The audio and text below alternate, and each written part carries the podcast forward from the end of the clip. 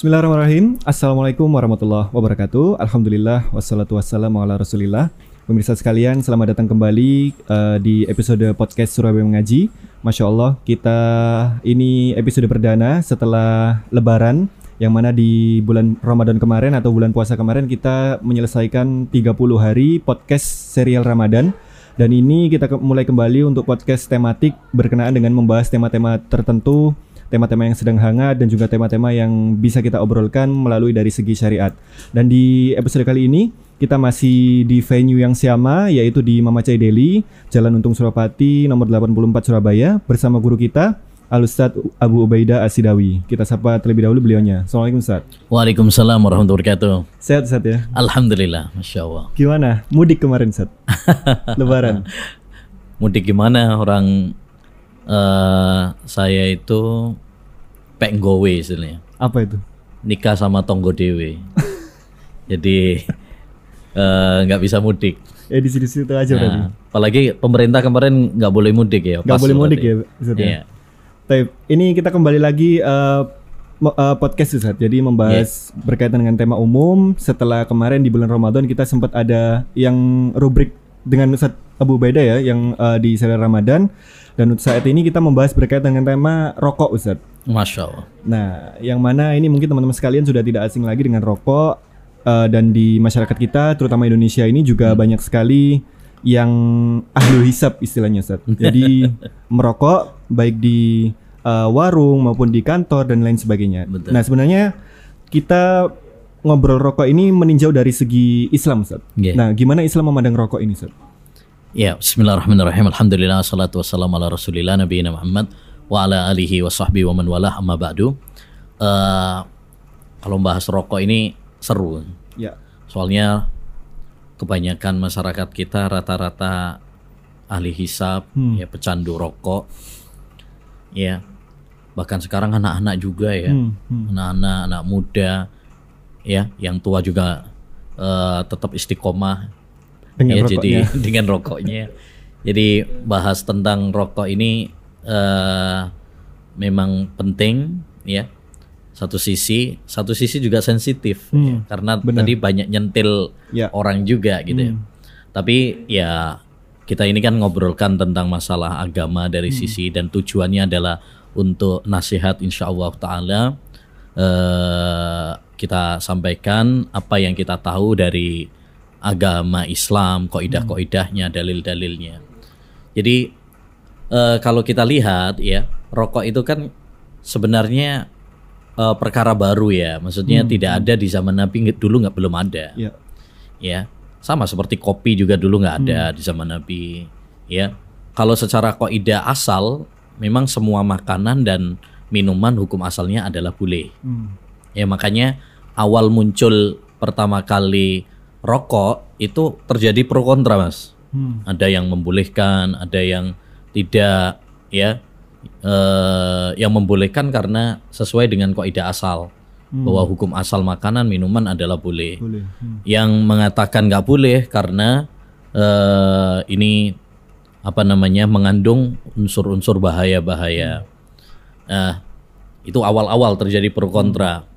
Dan dengan berjalannya waktu sekarang dengan bukti-bukti ilmiah bahkan para peneliti ya ada sekitar 70 ribuan artikel ilmiah hmm. yang membahas tentang uh, rokok ya uh, jelas bahwasanya rokok ini memang membahayakan. membahayakan. Nah, kalau memang membahayakan Islam itu kan agama yang datang untuk uh, mewujudkan kemaslahatan dan hmm. menghindari ya meninggalkan kerusakan. Hmm. Ya makanya dalam kaidah fikih itu disebut jalbul masalih wa darul mafasid. Hmm. Islam itu mewujudkan suatu kebaikan dan membendung kerusakan. Jadi segala kerusakan-kerusakan yang dilarang dalam agama Islam. Hmm. Makanya Nabi SAW tegas mengatakan la dharara wa la dirar. Ya, tidak boleh membahayakan diri sendiri dan membahayakan orang, orang lain. lain. Nah, kan terbukti bahwasanya rokok itu ya. membahayakan. Ya. Sampai dalam bungkus rokoknya sendiri kan ada tulisannya. Ada peringatan ini Ada tulisannya. Ya.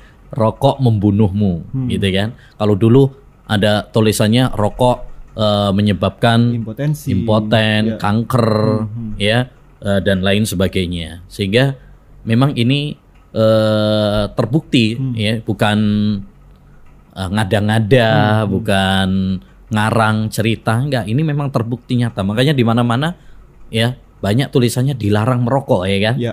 Di pesawat, di bandara, di pom bensin, rata-rata ada tulisannya dilarang ngerokok. Dan itu nggak ada yang demo Hmm, benar. ya orang demo misalkan eh, suruh nyabut larangan tersebut Merokok, juga ada bahkan kemarin yang pas ada bantuan dari pemerintah untuk covid itu kalau kita tahu dari pemerintah mensyaratkan jangan dipakai untuk Rokok. ya. rokok gitu Iya. ya. Karena memang itu membahayakan itu membahayakan. Ya, jadi karena ini terbukti membahayakan ya maka secara kaidah agama Islam adalah tidak diperbolehkan. Membahayakan dari sisi eh, kesehatan, Kesehatan. sedangkan Islam itu kan menganjurkan kita untuk menjaga kesehatan kita menjaga nyawa kita gitu. Nggak boleh menjerumuskan diri kita kepada bahaya. Walatulku biaidikum ila tahluka. Hmm. Demikian juga eh, apa namanya nggak boleh membahayakan orang lain, mengganggu orang lain, menyakiti orang lain. Ya, sedangkan eh, rokok itu bukan hanya mengganggu diri sendiri tapi menyakiti orang lain dengan asapnya, yang eh, baunya, ya. Eh, bahkan malah- itu mengandung racun kan ya. Apalagi kalau sebagian orang tua kadang eh, ngerokok, ah, ada anak Anaknya, kecil, nah itu bisa membahayakan Hmm, ya. Bahkan salah satu riset kedokteran juga ya eh, kalau ada yang ngerokok kemudian di situ ada wanita hamil itu bisa membahayakan janinnya ya. Nah itu kan terbukti membahayakan. Juga dari sisi ekonomi. Hmm. ya rokok sekarang harganya berapa coba? Ya. Dua puluh ribu. untuk sesuatu yang ya kurang bermanfaat lah ya atau bahkan membahayakan ya ibaratkan orang ya, uangnya udah capek-capek nyari duitnya ya terus dibakar gitu aja ya. andaikan uangnya itu dikumpulkan ya untuk eh, sesuatu yang bermanfaat bangun rumah misalkan atau bisa berangkat haji atau umroh masya Allah luar biasa gitu ya kan? Ya Nah, daripada untuk hal-hal yang ya kurang bermanfaat ya maka eh, sebaiknya untuk eh, dialihkan ke sesuatu yang bermanfaat jadi intinya intinya menurut eh, kaidah-kaidah Islam ya bahwa rokok itu ya bisa kita simpulkan nggak boleh Tidak boleh. dan ini sudah difatwakan MUI Hmm. MUI Majelis Ulama sudah mengeluarkan fatwa bahwa rokok itu adalah haram Ya. gitu. Jadi bukan seperti ada sebagian orang "Ah, rokok itu memiliki lima hukum, ya, itu nggak benar itu malah bisa wajib bisa sunnah. ada sebagian orang bilang oh saya kalau nggak ngerokok eh saya nggak bisa ngajar, saya nggak bisa berarti rokok wajib bagi saya. Wajib. Nah, itu bukan wajib, Ya. itu namanya kecanduan. Ya. Dan mungkin ini Ustaz, mungkin ada yang bilang bahasanya eh, tadi kan rokok tidak boleh perbolehkan ya Ustaz ya. ya, Eh, mungkin ada yang berdalih bos eh, nggak ada dalil secara konseptual atau secara tekstual yang mengatakan rokok itu haram baik di Al-Qur'an maupun hadis. Nah, ini gimana Ustaz? Ya, ini sering subhat muncul seperti Ya. ini. Ya, Eh, tadi memang benar sudah kita sampaikan bahwa eh, rokok ini kan sesuatu yang baru, belum ada pada zaman Nabi. Itu betul.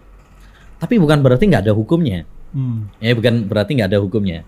Misalkan ini teh, ya, Teh tarik. teh tarik sekarang. Nggak, zaman Nabi ada ada apa nggak? Nggak ada. Belum ada. Kopi nggak ada. Tapi bukan berarti kemudian nggak ada hukumnya kan gitu. Hmm. Karena Islam ini sempurna. Al yauma akmaltu lakum dinakum. Pada hari ini telah aku sempurnakan agama kalian. Ma farratna fil kitabi min syai. Kami nggak menyia-nyiakan, melalaikan satu permasalahan pun, ya. Artinya dalam Al-Qur'an, dalam hadis semuanya itu sudah dibahas komplit. Semuanya udah dibahas. Hmm. Termasuk masalah rokok. Rokok. Hmm. Jadi yang perlu dipahami mungkin eh, bagi para pendengar ya, Hmm. Islam itu sempurna itu bukan bahas satu persatu Hmm. masalah makanan misalkan Ya. tahu halal eh, tempe halal ya kopi halal rokok haram misalkan bukan bahas satu persatu tapi Islam itu sempurna dengan meletakkan koidah-koidahnya Hmm, rumus-rumusnya Hmm. ini yang harus dipahami sehingga ketika ada suatu permasalahan yang baru ya kita kembali kepada eh, koidah-koidah tadi, rumus-rumus yang sudah disampaikan tadi, Hmm. ya. Kita kalau belajar matematika atau fisika itu kan ada rumus-rumus. Ya. Nanti kalau ada soal apa pun, nah Kembalinya ke situ. kita kembali kepada rumus tadi. Ya. Makanya di sinilah pentingnya kita belajar ya ilmu, belajar kaidah-kaidah fikih.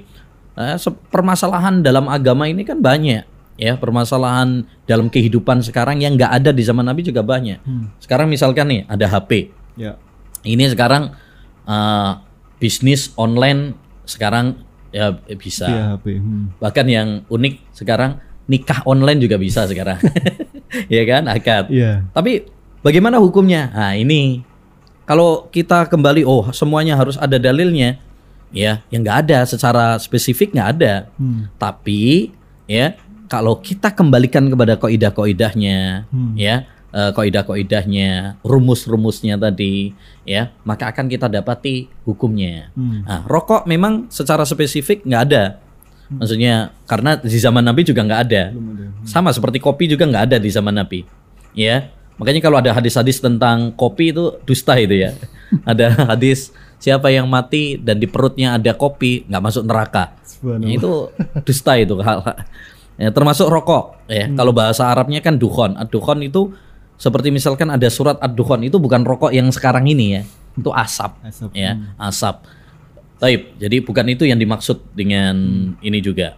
Eh, dengan demikian kita kembalikan kepada koidah-koidah. Nah, tadi sudah kita kembalikan kepada koidah-koidah, terbukti bahwasanya rokok itu kan mengandung bahaya dan segala sesuatu yang membahayakan diri sendiri, membahayakan orang lain, apalagi di situ ada pemborosan, ya, eh, dan ya madorot-madorot yang lain, ya, maka sesuai dengan kaidah Islam pakai dalil.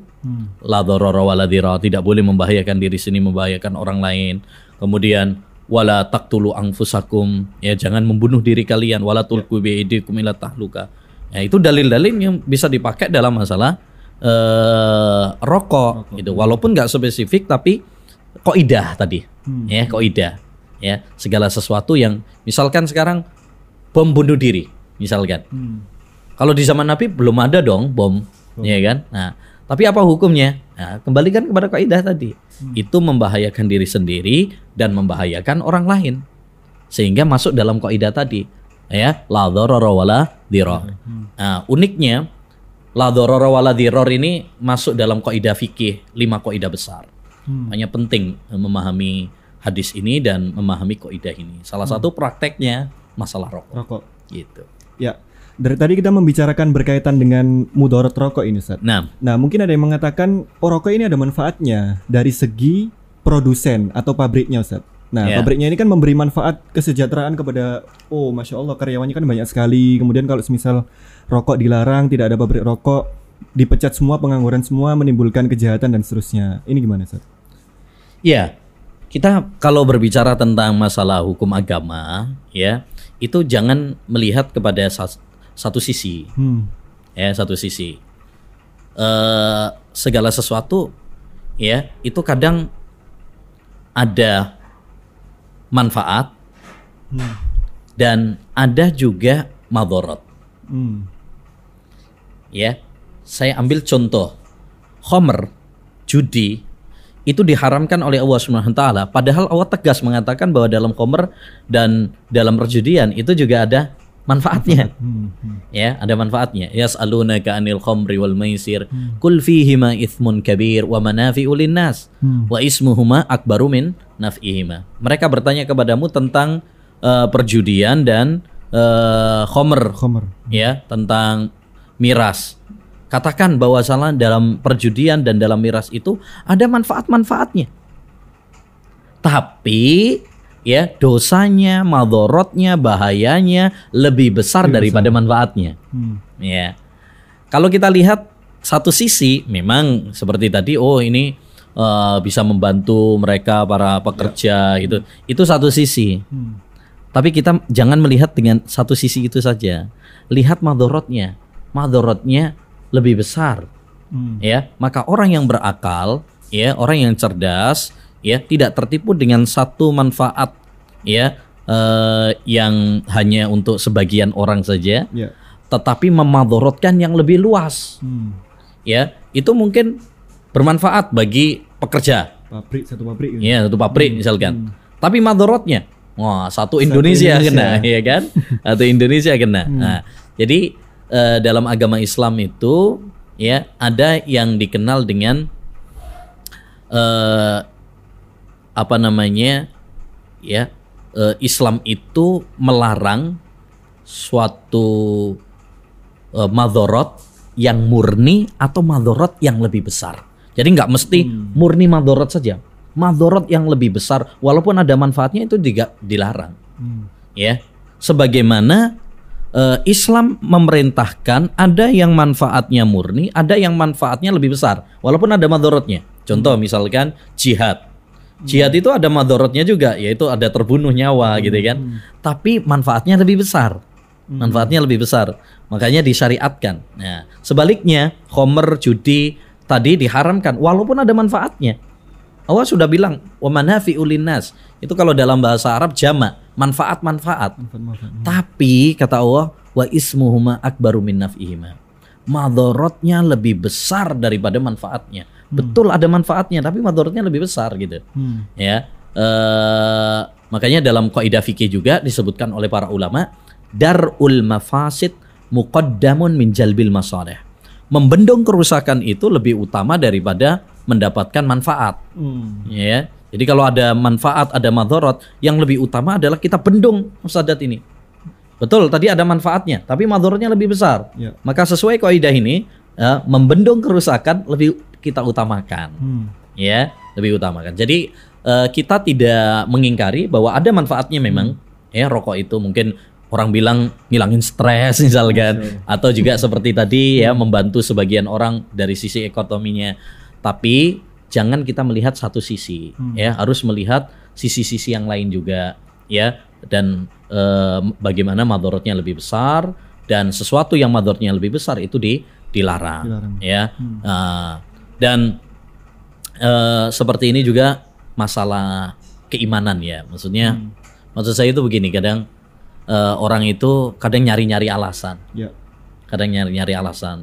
Wah nanti kalau ini eh, ditutup nanti bagaimana nasibnya mereka ya sekarang kita ambil contoh orang yang kerja misalkan maaf di lokalisasi misalkan atau di eh, zina misalkan ya. Hmm. ya sebagian orang kan kerjanya sebagai wanita pekerja seks misalkan ya apakah kemudian kita wah jangan ditutup deh ya itu eh, ada Mata manfaatnya tuh itu pencarian gitu. bisa bisa sebagai pekerjaan mereka Iya. gitu.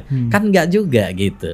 Jadi eh, kita jangan melihat hanya satu sisi saja. Harus melihat pada sisi-sisi yang yang lain. Bagaimana madorotnya lebih besar gitu kan. Madorotnya lebih besar. Dan Islam eh, sudah memberikan satu kaidah ya. Rasulullah SAW pernah bersabda inna waha idha harrama syai'an harrama thamanahu. Allah kalau sudah mengharamkan sesuatu Allah akan haramkan juga eh, yaitu hasilnya. Hmm. ya oh hasilnya. Jadi kalau kita mau cari eh, apa namanya pekerjaan cari pekerjaan-pekerjaan yang halal. Masih banyak kok. Ya itu tinggal keimanan saja. Hmm. jangan kemudian kita bergantung. Saya kalau nggak kerja di rokok eh, nggak bisa hidup. Siapa bilang Hmm. ya mana tawakal anda? Hmm. mana keimanan anda? Gitu kan? Ya kita harus tawakal. Rezeki itu sudah ditanggung sama Allah Subhanahu wa taala. Selama kita yakin selama kita berusaha mencari yang halal Allah akan kasih jalan keluar. Wa may yattaqillah yaj'al lahu mahraja. Siapa yang bertakwa kepada Allah Allah akan kasih jalan keluar untuknya. Hmm. ya begitu. Baik, eh, sebelum ke pertanyaan berikutnya Ustaz, kita sapa terlebih dahulu para pemirsa yang sudah menyaksikan live pada sore hari ini. Kita kembali lagi atau mulai lagi episode serial podcast Ruang Mengaji yang mana ini kita di venue kita seperti biasa di Mamacai Daily dan bagi yang menyaksikan kalau misal ada pertanyaan bisa langsung disampaikan di kolom komentar. Di pembahasan pertama ini eh, kita membahas berkaitan dengan rokok dan nanti ada dua pembahasan la- lagi setelahnya yaitu eh, yang berikutnya ya pembahasan berkaitan dengan Syiah, kemudian yang terakhir ada fikih perbedaan atau toleransi. Dan untuk yang di episode kali ini berkaitan dengan rokok, mungkin ada pertanyaan bisa disampaikan di kolom komentar. Nanti insya Allah langsung ditanyakan kepada Ustadz. Eh, kemudian Ustadz, mungkin ada yang berdalih lagi berkaitan dengan rokok ini eh, guru saya atau kiai saya Hmm. yang mungkin saya teladani atau menjadi panutan saya itu sehari-hari merokok dan itu juga tidak apa-apa. Bahkan yang merokok ini labelnya kiai atau mungkin guru agama. Hmm. Gimana ini, Ustaz? Eh, saya teringat dengan salah satu omongan salah satu kiai juga ya. Hmm. Dia pernah mengatakan guru yang masih ngerokok, ya, guru yang masih ngerokok mestinya nggak usah jadi guru. Hmm. mestinya nggak usah jadi guru, karena nggak layak jadi guru. Nggak layak. Karena dia, ya guru itu teladan gitu kan. Hmm, hmm. Guru itu teladan. Jadi dia harus ngasih contoh yang baik, harus ngasih contoh yang baik. Hmm. Kalau eh, guru nggak bisa ngasih contoh yang baik, ya nggak layak jadi guru. Guru itu ditiru sama murid-muridnya, ya. Akhirnya kan sekarang eh, lucu gitu ya mas. Ya. Di sekolah-sekolah atau di pesantren atau di lain. oh nggak boleh ngerokok, Hmm. ya. Tapi eh, Guru-gurunya guru-gurunya ngerokok. Hmm. Akhirnya si murid kan, ngapain nggak boleh, oh, gurunya aja ngerokok kok. Nah, itu. Nah gitu. Hmm. Jadi ya, pada prinsipnya kita sebagai seorang muslim itu eh, patokan kita bukan orang. Hmm. Hmm. Jangan jadikan patokan kita itu orang. Patokan kita itu Al-Qur'an, patokan kita itu hadis. Jadi melihatnya kepada eh, dalilnya, Hmm. argumen yang dipakai. Jangan kepada orang. Orang bisa salah sebenarnya. Makanya kata Imam Malik rahimahullahu taala, kullun yu'khadhu min qawlihi wa yutrak illa sahiba hadzal qaul. Setiap orang itu bisa diterima ucapannya, pendapatnya dan bisa ditolak kecuali pemilik kubur ini maksudnya yaitu Nabi Muhammad Shallallahu alaihi wasallam. Jadi ya jangan beralasan dengan ucapan atau pendapat seorang kiai atau tokoh atau guru karena pendapat itu bukan tolak ukur. Ya, kalau sudah ada dalil ya, itu yang harus kita pegang Ya. pendapat siapa pun kalau sudah bertentangan dengan dalil ya harus ya kita kalahkan Dikalahkan. Hmm. ya subhanallah ya dulu pernah ada ada salah seorang tanya kepada siapa sahabat ibnu Abbas gitu Hmm. Hmm. ya dijawab dengan hadis Nabi SAW terus orang tersebut bantah Hmm. tapi Abu Bakar dan Umar ngomongnya begini dan begini bayangkan itu dibantah sama ucapan Abu Bakar dan Umar Sahabat terbaik ya. ya ah, dua sahabat terbaik manusia terbaik marah sahabat ibnu Abbas Hmm. ya dia mengatakan saya khawatir kalian dihujani batu dari langit Hmm. saya sampaikan kepada kalian Rasulullah mengatakan begini tapi kalian malah bantah tapi Abu Bakar dan Umar begini dan begini Hmm. artinya dia marah tatkala ucapan Nabi ditentang dilawan dengan ucapan Abu Bakar dan Umar, Umar. Hmm.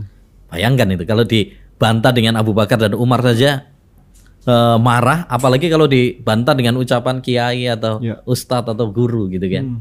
jadi intinya kita dalam beragama ini jangan eh, acuan kita itu individu orang, pendapat orang, ya, karena individu orang itu, ya, entah kiai atau ustadz itu tidak bisa dijadikan sebagai hujah alasan, ya. Eh, dalil itu adalah Al-Quran dan Sunnah, ya. Dalil itu adalah Quran, hadis yang sahih itu yang dijadikan dalil. Adapun individu orang, individu orang eh, bisa benar bisa salah. Kalau yang benar sesuai Al-Quran dan Sunnah, silahkan kita ambil. Tapi kalau nggak sesuai dengan Al-Quran dan hadis, ya nggak bisa dijadikan sebagai patokan. Patokan. Hmm. Dan ini yang herannya lagi Ustaz, mungkin di sebagian imam-imam di kampung Hmm. itu kan sebelum ngimami sholat itu rokokan dulu Ustaz. Bahkan eh, masuk masjid itu rokoknya belum habis itu dihabiskan di pelataran, Oh, kemudian masuk ngimami sholat. Nah sementara ada dalil yang mengatakan bahwasanya tidak boleh sholat berjamaah, sementara eh, habis makan bawang ya Ustaz ya. Iya. Nah ini rokok Ustaz, yang Iya. mana kita tahu sendiri eh, bau mulut orang yang habis merokok itu malah lebih parah gimana Ustaz? Iya, saya jadi ingat ini. ya. Anda pernah pas di Saudi dulu ada salah seorang syekh eh, ngomong sama Anda, Hmm. gimana ini orang Indonesia ini, ya mau ke Masjidil Haram, ke Masjid Nabawi, maksudnya jamaah umroh gitu ya, mau ke Masjidil Haram, mau ke Masjid Nabawi, masjid termulia, kok malah rokokan, Rokokan. ya. Karena orang Indonesia itu kayaknya nggak bisa hidup tanpa rokok. Rokok. ya sih kebanyakan ya, maksudnya nggak semuanya juga sih. Ada yang saya dulu pernah ada yang pas umroh itu ada ada salah satu jamaah ana itu satu koper isinya rokok. Rokok yang dibawa. Jadi sampai sana gitu cari tempat yang tersembunyi untuk ngerokok. Jadi maksudnya memang ini ya ya PR buat kita semuanya lah ya. Ya memang banyak di antara masyarakat kita yang masih ya, kecanduan dengan rokok ini. Ya sampai ya mau ke masjid pun ngerokok dulu. Bahkan ke Masjidil Haram sama Masjid Nabawi pun eh, ngerokok gitu loh. Ya itu yang sangat disayangkan. Padahal itu di sana itu udah jelas sekali ada tulisannya mamnu ad-dukhon gitu ya. Nggak boleh. Eh, ngerokok itu nggak nggak nggak boleh. Jadi eh ya Nabi Shallallahu Alaihi Wasallam seperti tadi yang di ya, sampean sindir tadi, memang ada hadisnya, yaitu siapa yang makan bawang putih atau bawang merah, ya maka jangan mendekati masjid kami, ya karena malaikat itu terganggu Hmm. dengan apa yang anak Adam itu terganggu dengannya. Maksudnya kalau eh, mala- eh, anak Adam aja terganggu dengan bau bawang putih, bawang merah, malaikat juga demikian gitu. Terganggu juga. Makanya eh, orang yang mau pergi ke masjid itu harus menjaga kebersihannya, menjaga eh, kebersihan bau mulutnya, ya, gosok gigi terlebih dahulu, siwak. Makanya Nabi SAW mengatakan eh, saya diperintahkan untuk eh, apa namanya seandainya saya tidak memberatkan umatku saya akan perintahkan untuk bersiwak setiap kali mau sholat mau wudhu gitu ya. Karena kita mau menghadap Allah subhanahu wa taala ya. Hudhu zinatakum inda kulli mas wahai anak Adam ambillah perhiasan kalian mau ke masjid itu dandan yang bagus. Karena kita menghadap Allah subhanahu wa taala.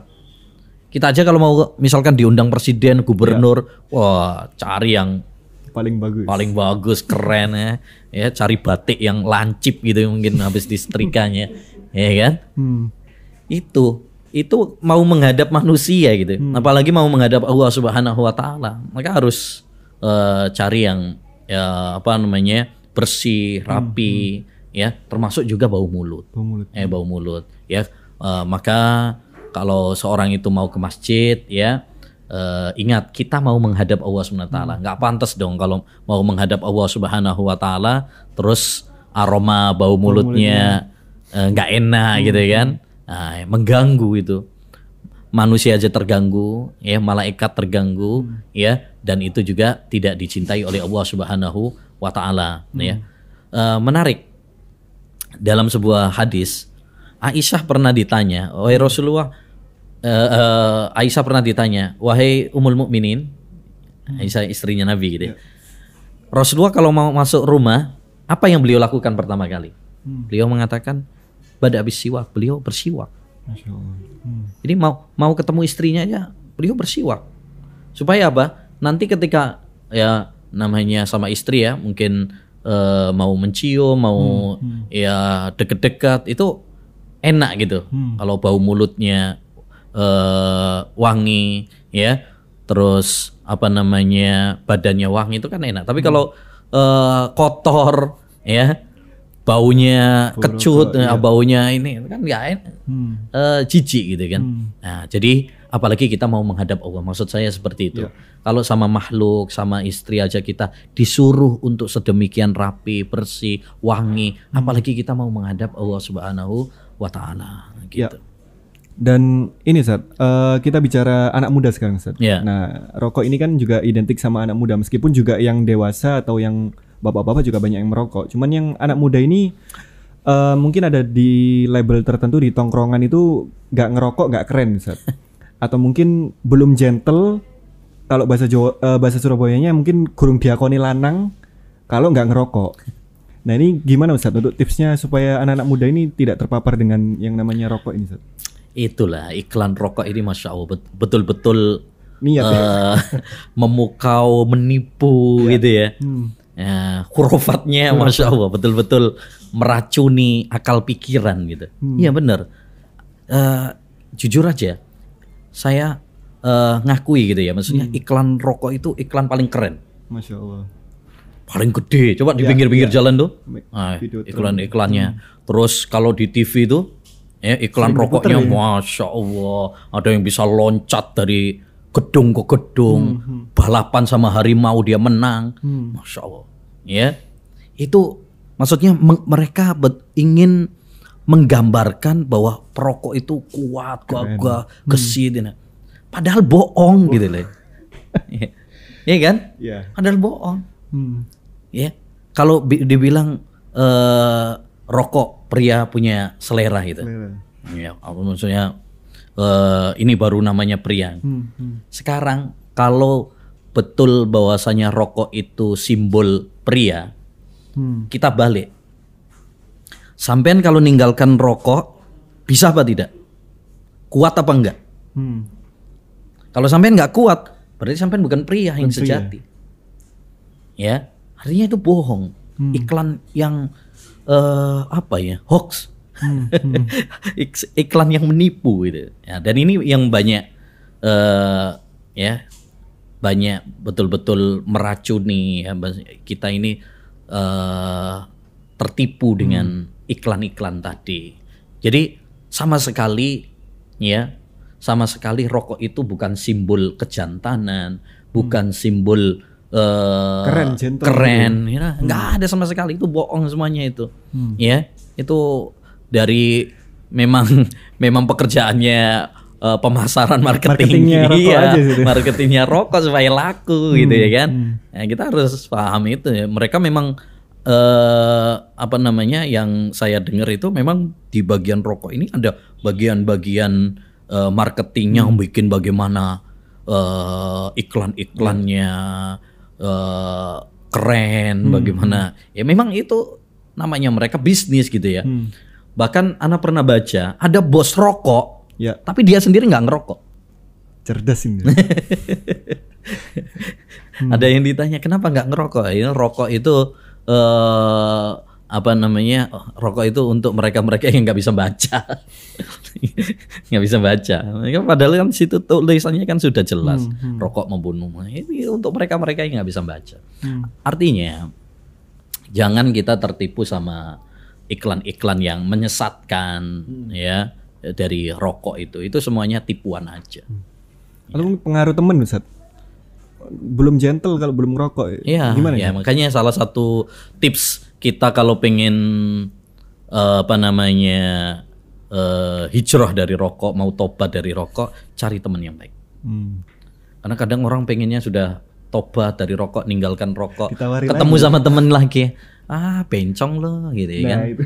Ah, ah, apa namanya cemen lo, Hmm. akhirnya nggak jadi nggak jadi tobat lagi, Hmm. gitu. Padahal dia aslinya saya sering jumpai ada orang itu sakit, dia mau dioperasi, kadang ada yang sampai bolong sininya, Hmm.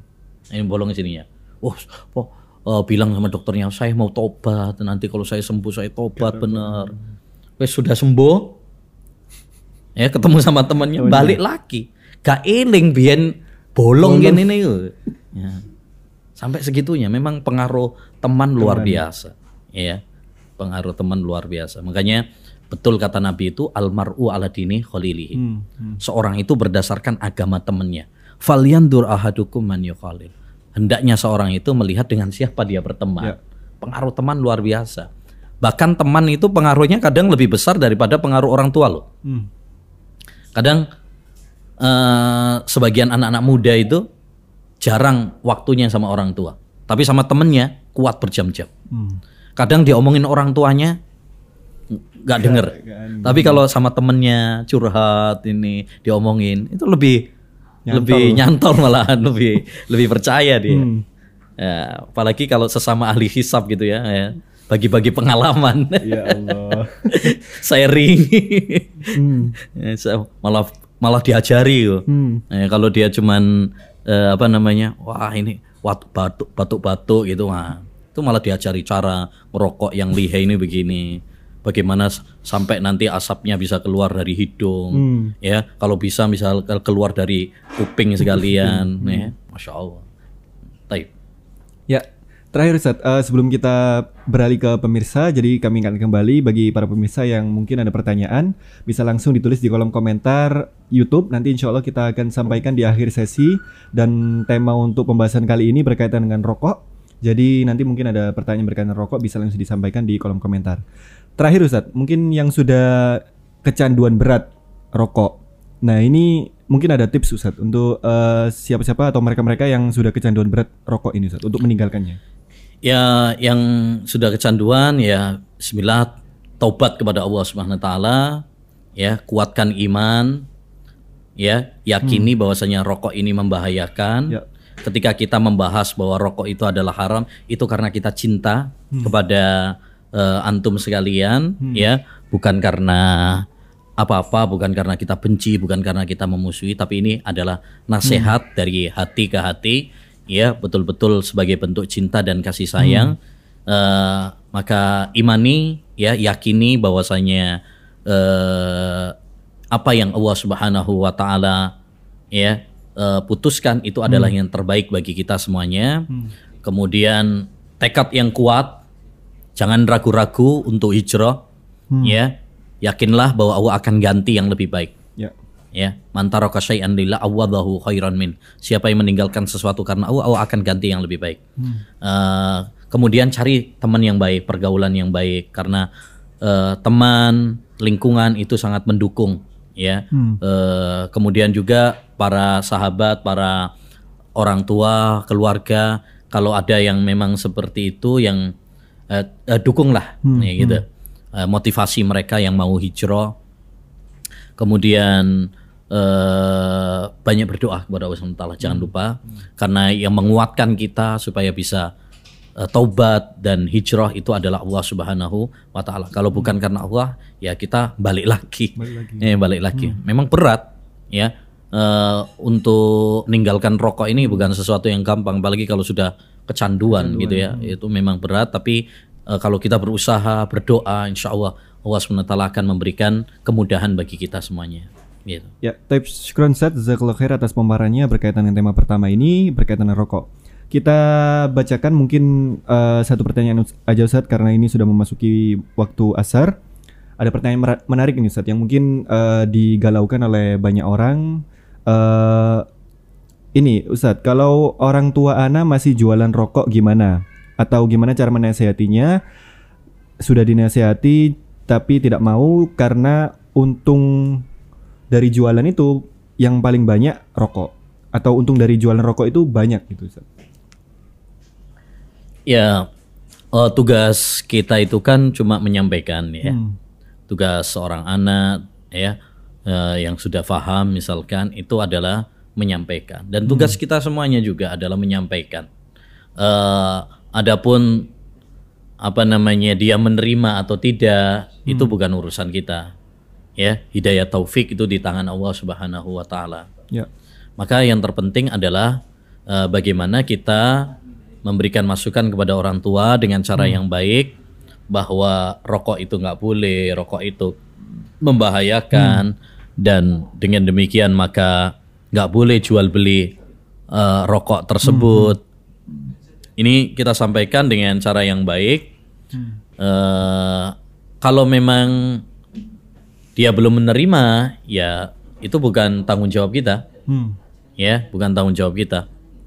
Uh, banyak berdoa kepada Allah SWT supaya membuka pintu hati orang tua kita hmm. agar menerima apa yang kita sampaikan ya berupa uh, dakwah berupa uh, keterangan-keterangan ya mungkin bisa diberikan misalkan buku-buku yang tentang bahaya rokok dan sebagainya karena kalau secara kaidah kan kalau sesuatu yang haram berarti jual belinya juga nggak boleh Hmm. Inna Allah idza harrama syai'an hmm. harrama samanahu. Allah itu apabila mengharamkan sesuatu, maka mengharamkan juga uh, jual belinya, hasilnya. Hmm. Itu nggak boleh. Ya. Tapi kan memang ya orang itu berbeda-beda ya. Hmm.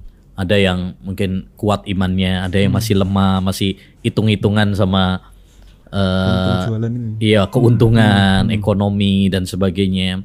Ya, maka di sini tugas kita bagaimana memperkuat keimanan orang tua hmm. ya bahwasanya rizki yang halal hmm. ya itu di tangan Allah Subhanahu wa taala itu yang perlu kita perkuat hmm. dan jangan lupa mendoakan orang tua kita ya uh, selanjutnya serahkan kepada Allah Subhanahu wa taala hmm. ya Uh, mungkin ada satu hal yang yang berkaitan dengan hal itu ya, yang mungkin uh, sering ditanyakan juga. Hmm. Eh, bagaimana dengan uh, kan namanya dia jualan rokok gitu ya, hmm. atau uh, jualan di toko terus ada rokoknya. Hmm. Bagaimana dengan nafkahnya? Nafkah. Ya, nafkahnya itu sering ditanyakan juga. Jadi kalau nafkahnya insya Allah Taala bagi seorang anak nggak ada masalah. Hmm ya kenapa satu di sini bukan hanya sekedar rokok saja hmm. itu masuk dalam pembahasan uh, apa harta yang campuran hmm. ya orang misalkan toko ya secara umum tokonya misalkan toko sembako misalkan tapi dia jual rokok juga hmm. kan berarti bukan hanya uh, rokok saja gitu ya, kan bukan hanya eh? penghasilannya bukannya dari bukan hanya dari rokok hmm. saja eh, maka seperti itu uh, secara umum ya berarti boleh hmm. gitu cuma memang ada campuran haramnya itu kan. Hmm. Ya, jadi nafkah yang diberikan kepada anak pun nggak ada masalah. Mungkin yang menjadi permasalahan kalau dia jualannya cuma rokok saja. Nah, itu. Ya, itu ada perselisihan dengan para ulama. Itu pun menurut pendapat yang kuat ya eh, bahwa untuk nafkah-nafkah yang wajib hmm. ya seperti anak atau istri ya maka itu pun boleh bagi mereka untuk memanfaatkannya. Hmm. Ya haram bagi uh, orang tuanya tadi ya tapi itu halal bagi bagi anak dan bagi ini karena sudah berbeda sebab hmm. ya berbeda sebab. Tapi kalau masih campuran tadi maka dilihat yang paling dominan apa? Hmm. Ya, sembako atau toko misalkan secara umum halal, cuma ada rokoknya ya. Hukum asalnya halal. Hmm. Ya, karena dilihat mana yang lebih dominan. Hmm. Gitu. Wallahu a'lam. Cuman bukan berarti dibolehkan ya Ustaz Bukan ya? berarti dibolehkan. Uh, jual sembako yang banyak terus nyempilin rokok ya bukan berarti dibolehkan ya Ustaz ya? Bukan bukan bukan berarti dibolehkan, tetap hmm. haram hmm. ya. Cuma maksud saya tentang hasilnya, hasilnya. Hmm. ya tentang hasilnya karena di sini campuran, nggak hmm. mungkin juga kita bilang haram. Ya. ya. Seperti misalkan ada najis yang masuk ke misalkan sungai atau masuk ke lautan hmm. nggak hmm. mungkin kemudian kita bilang airnya najis semuanya kan nggak hmm. gitu ya tetap itu najis cuma karena sekarang kecampur ya kecampur dengan air laut yang begitu banyak hmm. tentu yang dominan itu yang uh, dikuatkan hmm. gitu oh, wow. Taip, Baik, para pemirsa sekalian, berakhirnya sudah untuk sesi yang pertama berkaitan dengan tema rokok dan kami anjurkan untuk jangan ke mana-mana. Insya Allah kita break sholat asar dan setelah sholat asar nanti kita akan ada pembahasan dua pembahasan bagus dan seru juga. Yang pertama uh, yang uh, ada apa dengan Syiah atau membahas dengan berkaitan dengan Syiah. Kemudian yang terakhir nanti kita akan membahas berkaitan dengan toleransi atau fikih perbedaan. Jadi silakan bagi yang menyimak dari rumah bisa melangsungkan sholat asar terlebih dahulu Nanti setelah sholat asar mungkin bisa melanjutkan kembali siaran podcast kita dan masih dari Mama Cai Daily. Demikian, wassalamualaikum warahmatullahi wabarakatuh. Assalamualaikum warahmatullahi wabarakatuh. Alhamdulillah wassalatu wassalamu ala rasulillah. Kembali lagi di kita di program podcast Rumah Mengaji Yang mana di podcast ini kita akan membicarakan berkaitan dengan topik-topik menarik seputar agama Islam Dan tentunya kita bahas bersama narasumber yang uh, berilmu uh, Di episode kali ini setelah tadi kita break sholat asar kita kembali on air yaitu untuk kali ini membahas berkaitan dengan tema sangat menarik Deng uh, temanya judulnya ada apa dengan Syiah. Jadi kita akan membahas berkaitan dengan Syiah berkaitan dengan sejarahnya kemudian uh, ajaran-ajarannya kemudian apakah Syiah ini memang bagian dari Islam ataukah mungkin penyimpangannya bagaimana dan seterusnya. Dibahas bersama guru kita yaitu Ustadz Abu Ubaidah Asidawi Assalamualaikum Ustadz. Waalaikumsalam warahmatullahi wabarakatuh. Sehat Ustadz ya Alhamdulillah, masya Allah. Alhamdulillah. Uh, dan bagi para pemirsa yang baru bergabung kembali, uh, bagi ada yang pertanyaan berkaitan dengan Syiah ini bisa langsung dituliskan di kolom komentar. Nanti di akhir kita akan ambil dan bacakan langsung dan akan dijawab oleh Ustadz. Mem uh, membahas berkaitan dengan Syiah Ustadz. Ini sebelum kita membicarakan lebih lanjut, sebenarnya Syiah ini sejarahnya gimana Ustadz? Terbentuknya. Ya, bismillahirrahmanirrahim. Alhamdulillah wassalatu wassalamu ala Rasulillah Nabi Muhammad wa ala alihi wa sahbihi wa man wala amma ba'du. Uh, ini topik menarik ya bahas tentang Syiah ini. Ya. Uh, karena paham-paham Syiah ini sangat berbahaya dan beredar di uh, berbagai dunia, belahan dunia termasuk di Indonesia ini hmm. semakin hari semakin uh, menjamur merajalela gitu ya. hmm. ya. Karena mereka juga semangat gitu Semangat. untuk memasarkan ajaran-ajaran mereka. Akan ada TV-nya, ada Hmm. buku-bukunya, Ponpesnya juga. Iya, ada eh, pertemuan-pertemuan mereka, ya sekolahnya ada, kader-kader yang mereka persiapkan ada. Jadi eh, sangat penting bagi kita. Ini bukan kita bahas ini bukan untuk dalam artian memecah belah atau ini, tapi ini sebagai bentuk nasihat. Jangan sampai kita eh, ya terjerumus di dalam suatu paham-paham yang sesat dan menyesatkan, ya. Karena ada satu eh, syair Arab ya, araftu syarra la lisyarri, lakin litawakki. Wa man la ya'rifu syarra minal khairi yaqau.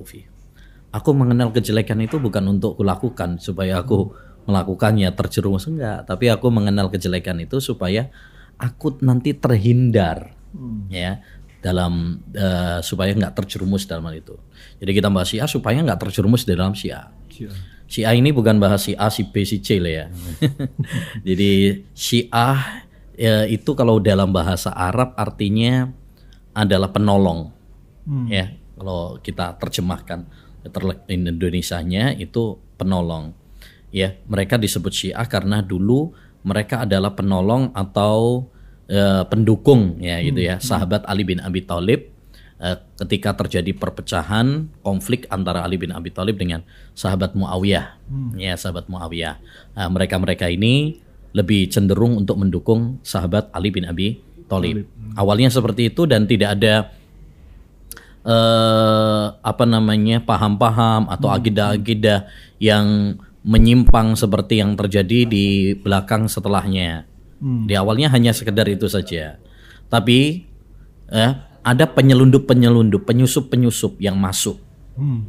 Ya, di antaranya adalah seorang Yahudi yang eh, bernama Abdullah bin Sabah. Abdullah bin Sabah ini seorang Yahudi masuk ke apa namanya tadi, ya, eh, di antara orang-orang yang mendukung sahabat Ali bin Abi Thalib, baru kemudian berlebih-lebihan kepada sahabat Ali bin Abi Thalib sampai menuhankan Subhanallah. Hmm. ya menuhankan Ali bin Abi Thalib yang akhirnya kemudian sampailah berita itu kepada sahabat Ali bin Abi Thalib Ali bin Abi Thalib pun nggak ridho Hmm. ya nggak ridho sampai kemudian membakar mereka Hmm. ya karena Ali bin Abi Thalib seorang sahabat ya beliau eh, mad- apa namanya murid madrasah dari Nabi Shallallahu Alaihi Wasallam. Ya jelas nggak ridho ada orang yang menuhankan berlebih-lebihan kepada beliau.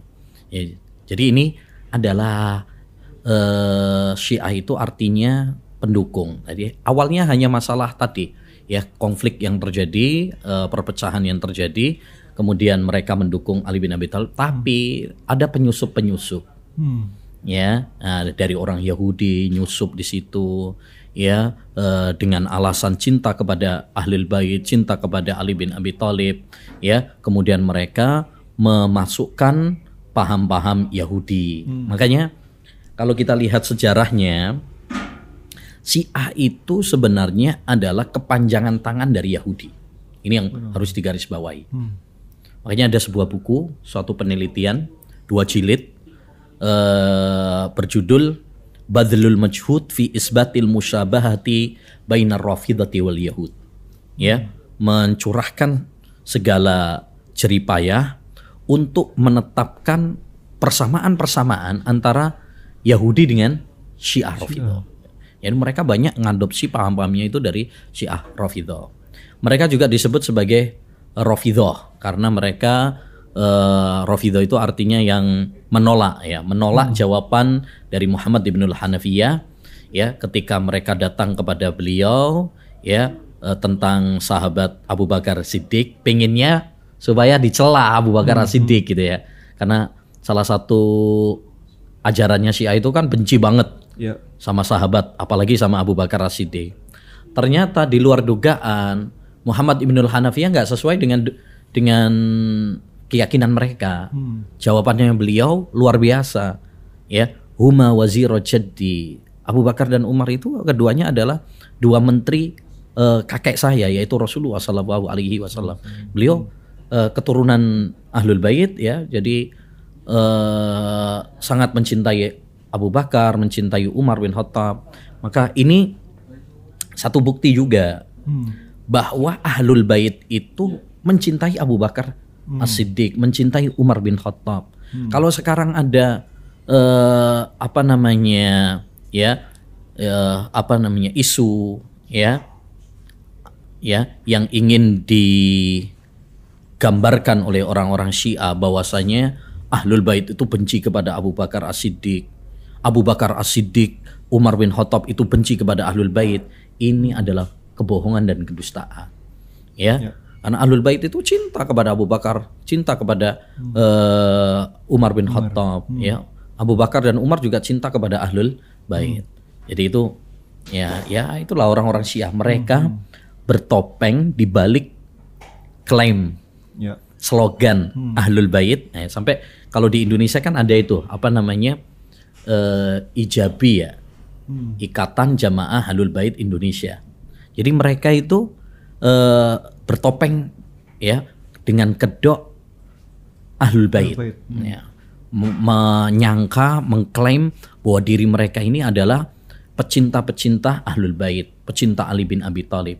Dari situlah mereka masuk Hmm. ya dari situlah mereka masuk eh, untuk memasukkan racun-racun paham syiahnya ya padahal itu cuma kedok saja itu Ya. kedok saja ya karena pada hakikatnya mereka itu nggak cinta kepada ahlul bait. Hmm. Hmm. ya nggak cinta kepada Ali bin Abi Thalib. Buktinya kalau mereka cinta kepada eh, Ali bin Abi Thalib mereka akan mencintai para sahabat termasuk Abu Bakar As-Siddiq termasuk Umar bin Khattab. Kenapa? Karena Ali bin Abi Thalib sangat hormat kepada Abu Bakar kepada Umar. bahkan pe- sudah mutawatir dari sahabat Ali bin Abi Thalib dalam eh, apa namanya ketika beliau di Kufah di mimbar Kufah beliau pernah mengatakan siapa yang mengunggulkan aku daripada Abu Bakar As-Siddiq dan Umar bin Khattab radhiyallahu an maka saya akan cambuk dia Hmm. karena tidak ada yang lebih baik setelah Rasulullah SAW daripada Abu Bakar dan Umar bin Khattab Hmm. itu sudah mutawatir dari sahabat Ali bin Abi Thalib. Artinya sahabat Ali itu mencintai para sahabat yang lainnya. Ya, kalau misalkan terjadi eh, perbedaan konflik antara Ali bin Abi Thalib dengan Muawiyah dengan itu ya namanya eh, perbedaan ya itu sudah eh, wajar terjadi. Tapi kalau sampai mengkafirkan sampai melaknat nah itu yang yang tidak ada dalam kamusnya para sahabat Nabi Shallallahu Alaihi Wasallam. Jadi sejarah singkatnya orang-orang Syiah itu pada dasarnya adalah eh, mereka adalah ya cucu-cucu dari i- kaum Yahudi, ya yang menyelundup ya atas kedok ya cinta kepada ahlul bait ya tapi pada dasarnya yang mereka sebarkan adalah paham-paham Yahudi. Yahudi. Ya, ini yang harus dipahami. Nah, Ya, itu berkaitan dengan sejarah singkatnya Ustaz. Ya. Nah, kembali ke Syiah lagi Ustaz. Itu apakah Syiah ini sebuah kelompok atau ajaran atau pemahaman atau sekte atau bagaimana Ustaz? dua-duanya. Hmm. Jadi Syiah Rafidhah ini eh, berupa pemahaman ya dan mereka juga kelompok. Mereka juga punya kelompok artinya ada orangnya, pahamnya ada Hmm. dan juga orangnya juga ada. Hmm. Yang jelas ini bukan mitos, bukan cuma sekedar hayalan. Ya. ya yang eh, kadang mereka ingin menggambarkan ini eh, Abdullah bin Sabah itu cuma hayalan dongeng saja. Itu bukan kenyat eh, bukan kenyataan ya. Eh, padahal itu eh, fakta eh, fakta. Jadi intinya eh, Syiah itu adalah paham Hmm. ya dan juga kelompok. Mereka juga ada komunitasnya ada orang-orangnya. Bukan cuma sekedar paham saja ya.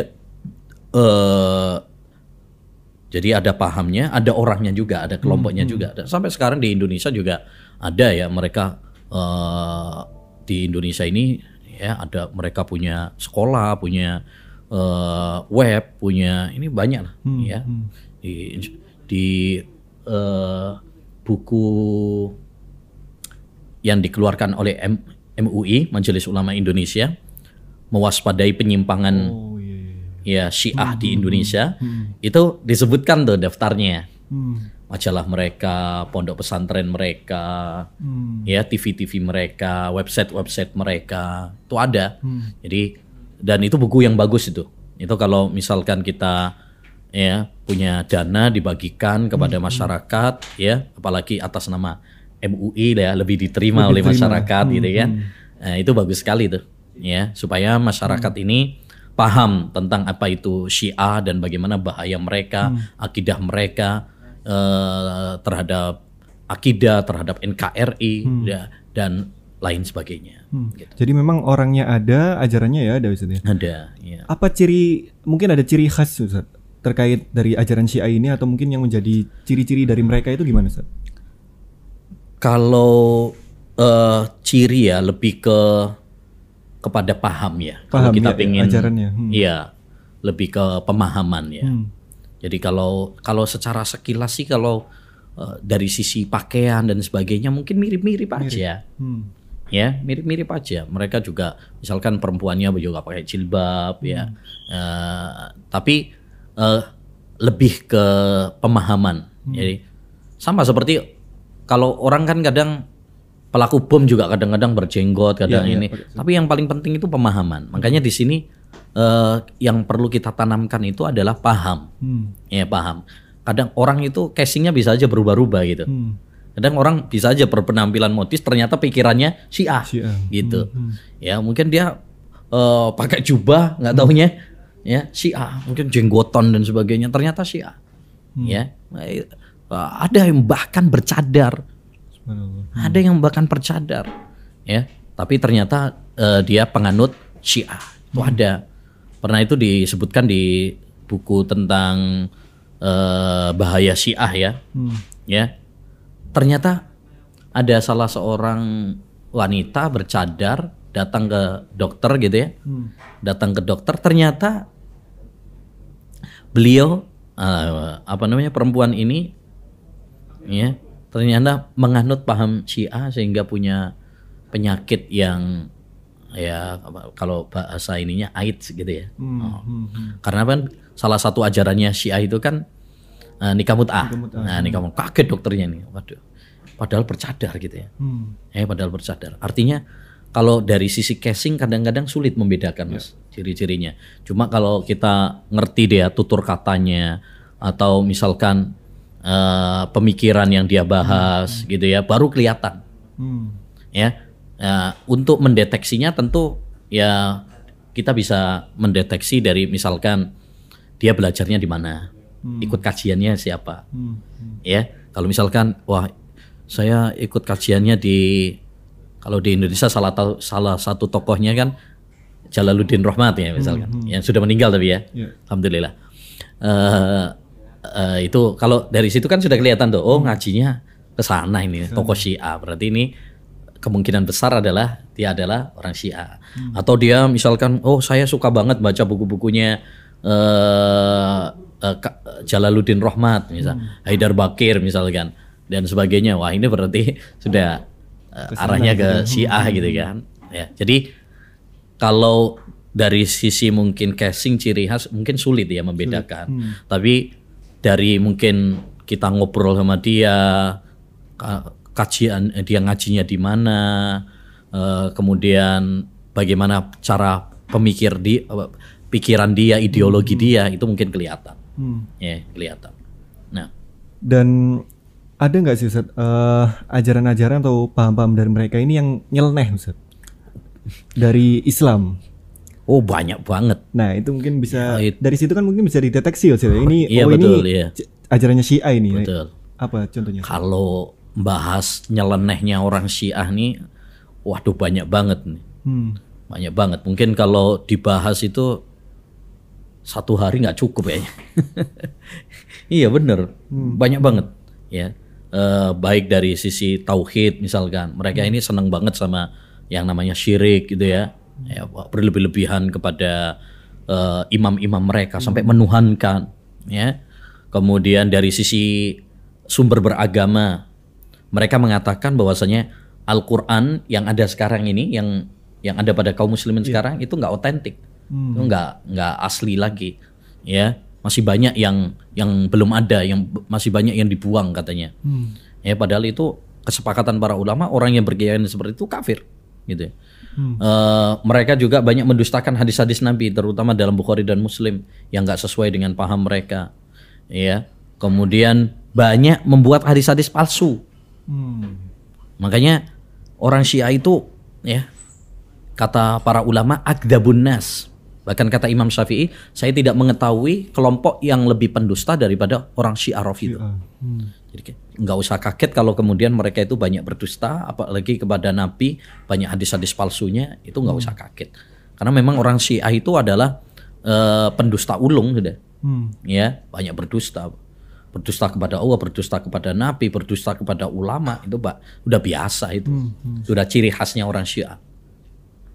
Dari sisi akidah terhadap para sahabat, misalkan, mereka mengkafirkan para sahabat, melaknat para sahabat, terutama sahabat Abu Bakar, Umar bin Khattab, kemudian eh, kedua putrinya Aisyah, Hafsah, itu dilaknat terus. Bahkan ada eh, doanya mereka itu, ya, doa andalannya mereka itu Allahumma an lison mai Quraisy wa banataihima. Ya Allah laknatlah kedua patung Quraisy dan kedua putrinya. Maksudnya Abu Bakar dan Umar dan kedua putrinya yaitu Hafsah dan Aisyah. Hmm. Bahkan saking ngawurnya mereka, mereka menafsirkan tabat yada Abi Lahab, ya, celaka kedua tangan Abu Lahab itu ditafsirkan Abu Bakar dan Umar. Ngerinya lagi mereka nafsirkan inna wa ya'murukum an tadbahu baqarah. Allah memerintahkan kepada kalian untuk nyembelih eh, sapi ditafsirkan Aisyah. Ini mempermainkan ayat-ayat ya, eh, nafsirkan semaunya mereka, hawa nafsu mereka. Itu dari sisi sikap kepada para sahabat mereka begitu mengkafirkan, melaknat para sahabat itu sudah jadi akidah mereka. Semakin eh, kencang mengkafirkan dan melaknat para sahabat itu semakin bagus menurut mereka agama mereka. Nauzubillah min dzalik. Ya, padahal akidah Ahlussunnah wal Jamaah adalah mencintai, mendoakan kebaikan untuk para sahabat Nabi sallallahu alaihi wasallam. Ya. Dari eh masalah yang lainnya masih banyak sekali ya. Nah, ini salah satu lagi ya, satu lagi ya di antara yang eh, menonjol yaitu mereka dalam masalah fikih juga. Banyak nyelenehnya. Termasuk misalkan membolehkan nikah mut'ah. Nah, hmm. Padahal nikah mut'ah sudah sepakat para ulama nikah mut'ah itu haram. Hadis-hadisnya mutawatir. Bahkan yang meriwayatkan salah satunya adalah sahabat Ali bin Abi Thalib sendiri. Hmm. Hmm. Yang katanya mereka itu pengikutnya Ali bin Abi Thalib. Tapi Ali bin Abi Thalib sendiri termasuk yang meriwayatkan larangan nikah mut'ah. Mereka punya hadis-hadis palsu tuh. Siapa yang nikah mut'ah sekali sama seperti Hasan, kalau dua kali seperti Husain, tiga kali seperti Ali, ya empat kali seperti Nabi. Wah. Jadi semakin banyak nikah mut'ahnya, Anu. semakin mantep. Dan ini eh naudzubillah ya banyak akhirnya menggiurkan anak-anak muda, ya.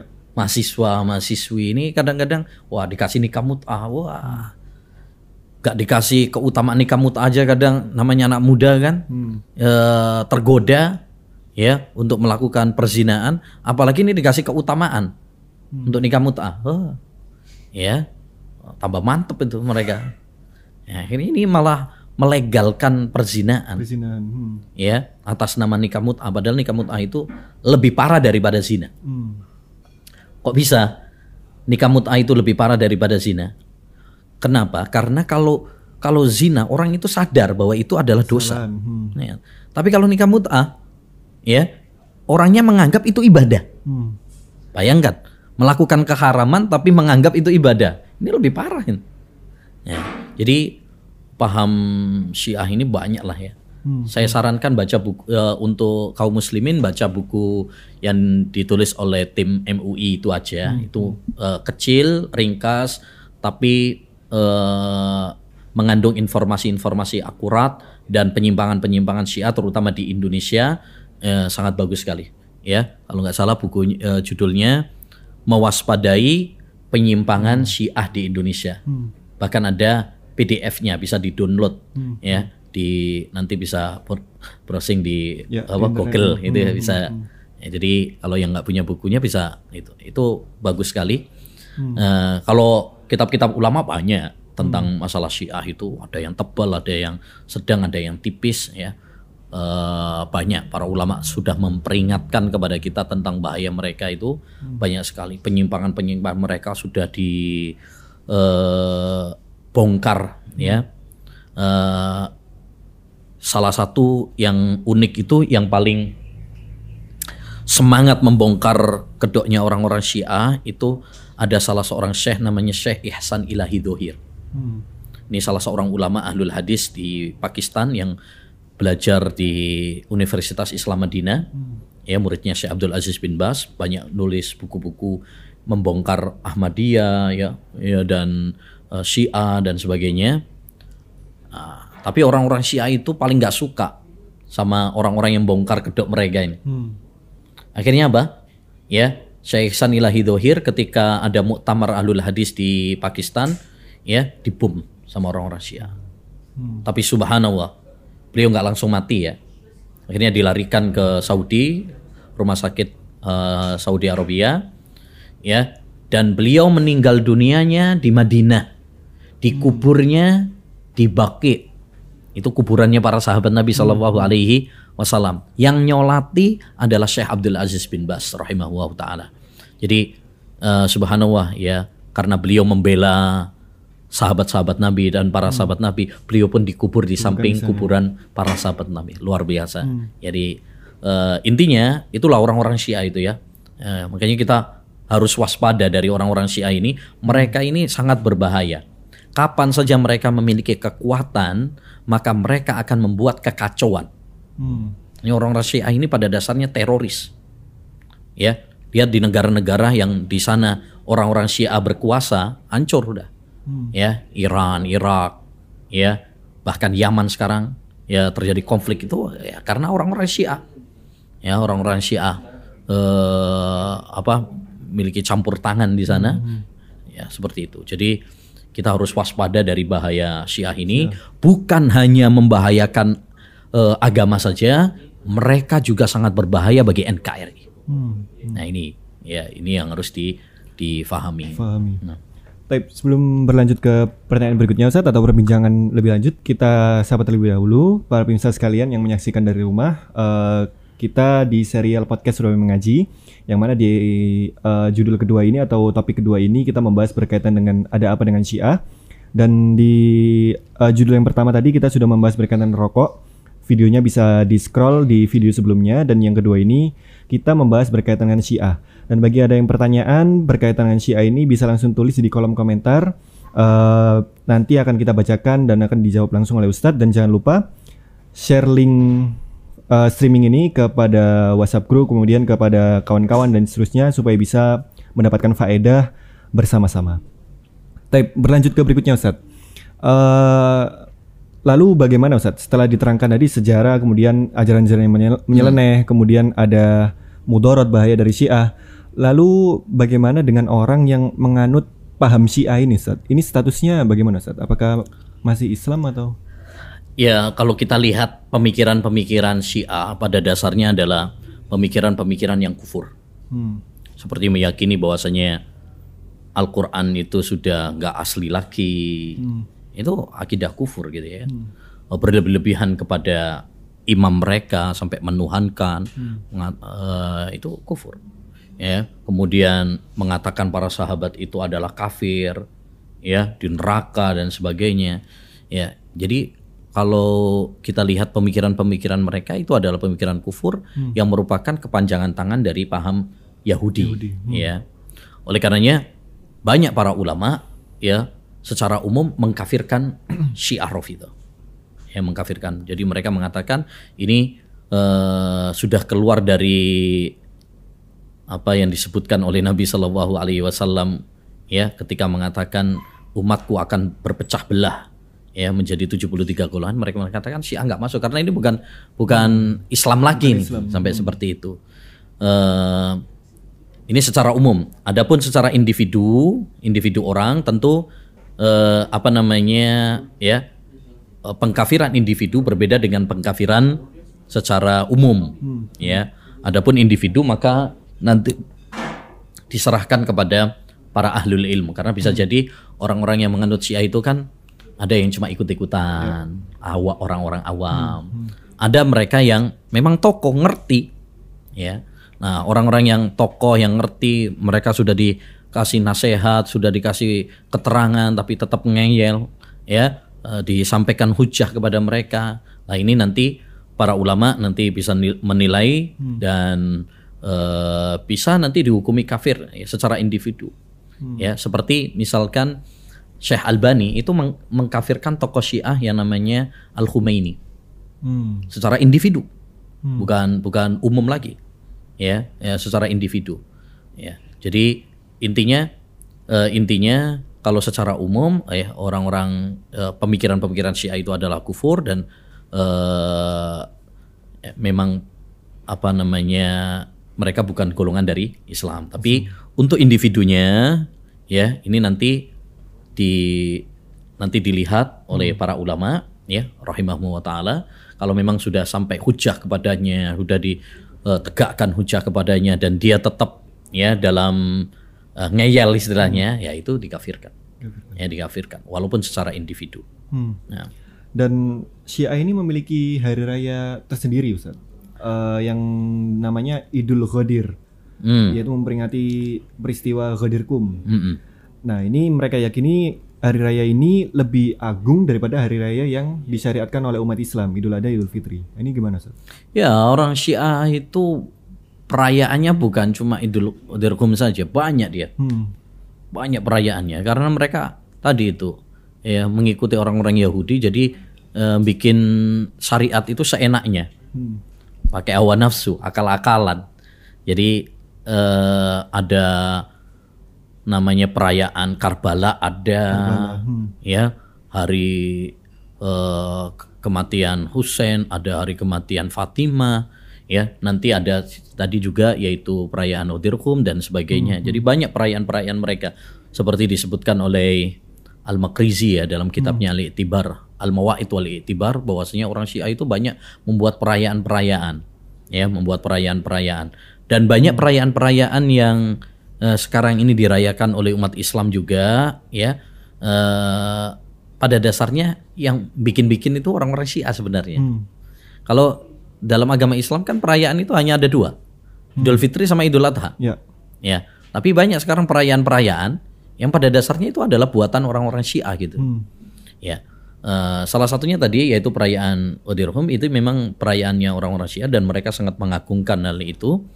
Eh, intinya dari perayaan tersebut adalah mereka menganggap bahwasanya di hari Udirhum itu Rasulullah Shallallahu Alaihi Wasallam memberikan mandat kekhalifahan itu kepada Ali bin Abi Thalib Hmm.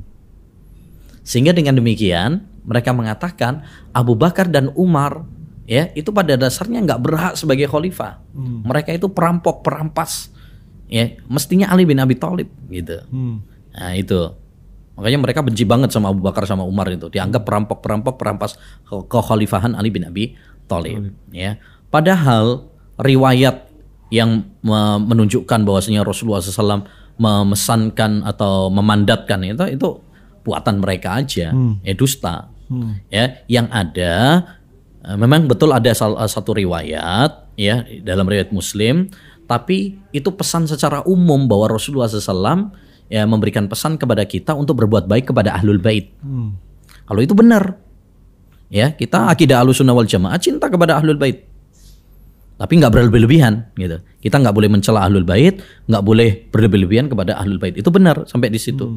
Tapi kalau sampai eh, dikatakan bahwasanya Rasulullah berpesan kepada Ali bin Abi Thalib agar dia menggantikan khalifah setelahnya, ya mangkuntu maula fa aliyun maula, Nah, itu. ya siapa yang saya adalah eh, walinya berarti ya eh, Ali adalah eh, walinya juga ya ini eh, ini ini riwayat-riwayat yang palsu ya. Jadi eh, Udirhum itu ket- suatu tempat gitu ya yang dekat dengan Mekah yang dulu eh ketika Rasulullah SAW sepulang haji, ya, itu memberikan pesan tadi untuk berbuat berpegang teguh dengan Al-Quran dan Sunnah, eh, kemudian berbuat baik kepada pesan agar berbuat baik kepada ahlul bait. Nah, sampai di situ benar.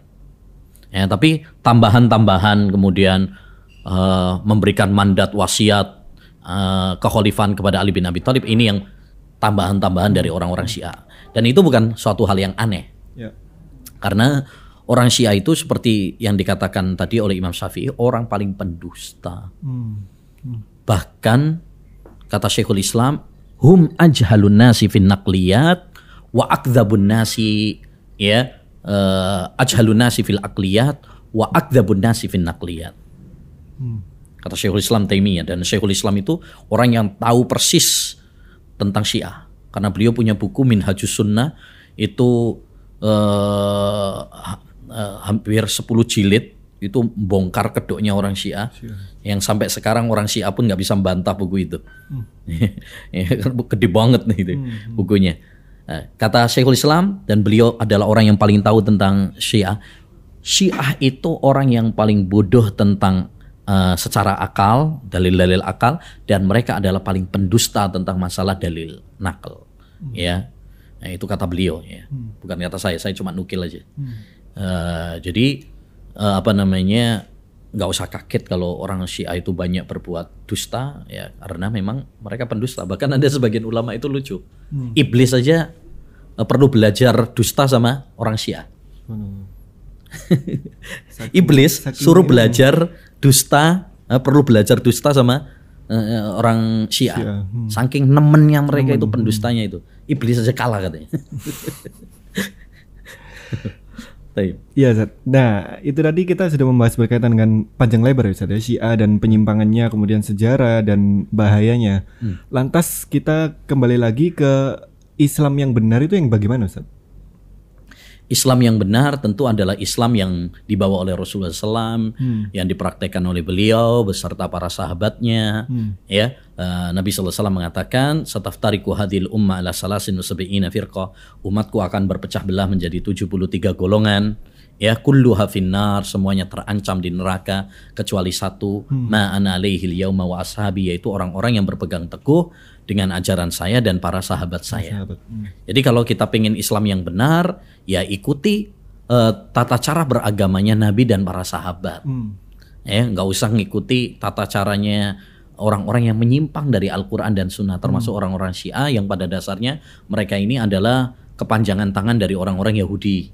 Ya, Ah, sebagaimana kita tahu Islam itu adalah datang untuk men- menyelisihi orang Yahudi dan Nasrani. Bahkan di antara doa kita yang selalu kita baca dalam sholat-sholat kita itu, ihdinas siratal mustaqim itu, siratal ladina an'amta alaihim wa ghairil maghdubi alaihim waladdallin.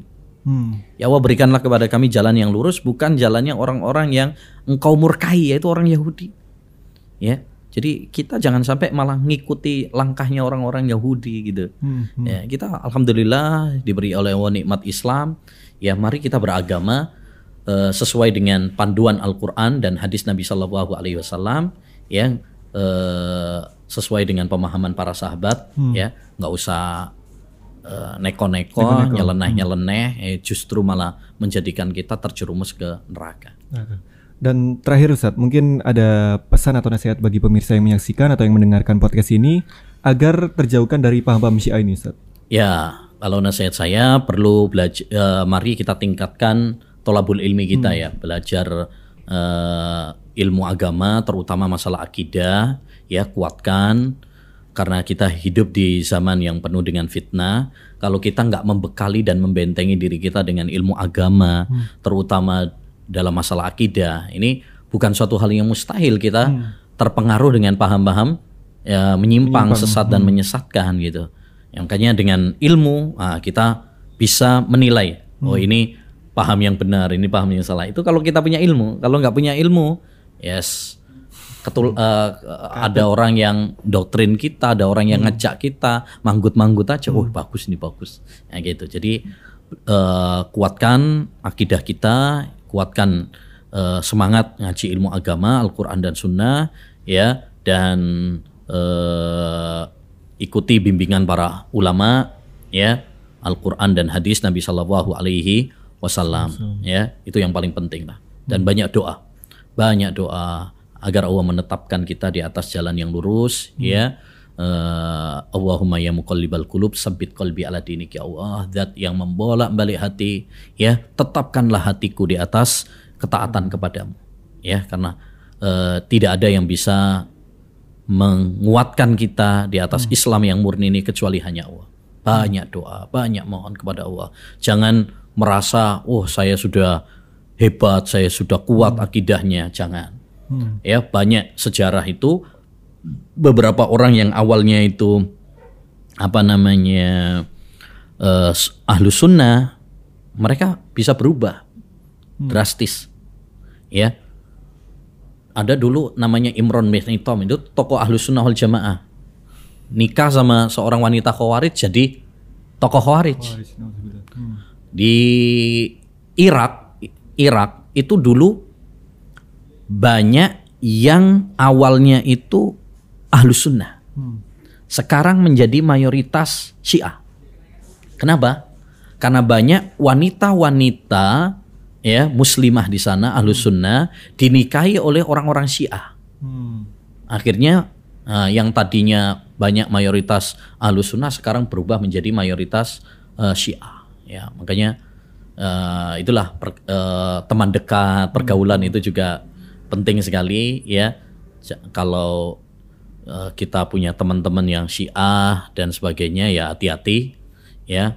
Eh, harus selektif lah harus selektif. Cari kajian juga harus selektif ya. Eh, baca buku juga harus selektif ya. Jangan asal-asalan wah ini eh, as- apa namanya kadang kan ada banyak juga buku-buku syiah ya. Terus TV-TV syiah juga banyak. Jadi ya kita harus selektif. Karena zaman sekarang zaman semuanya terbuka. Ya.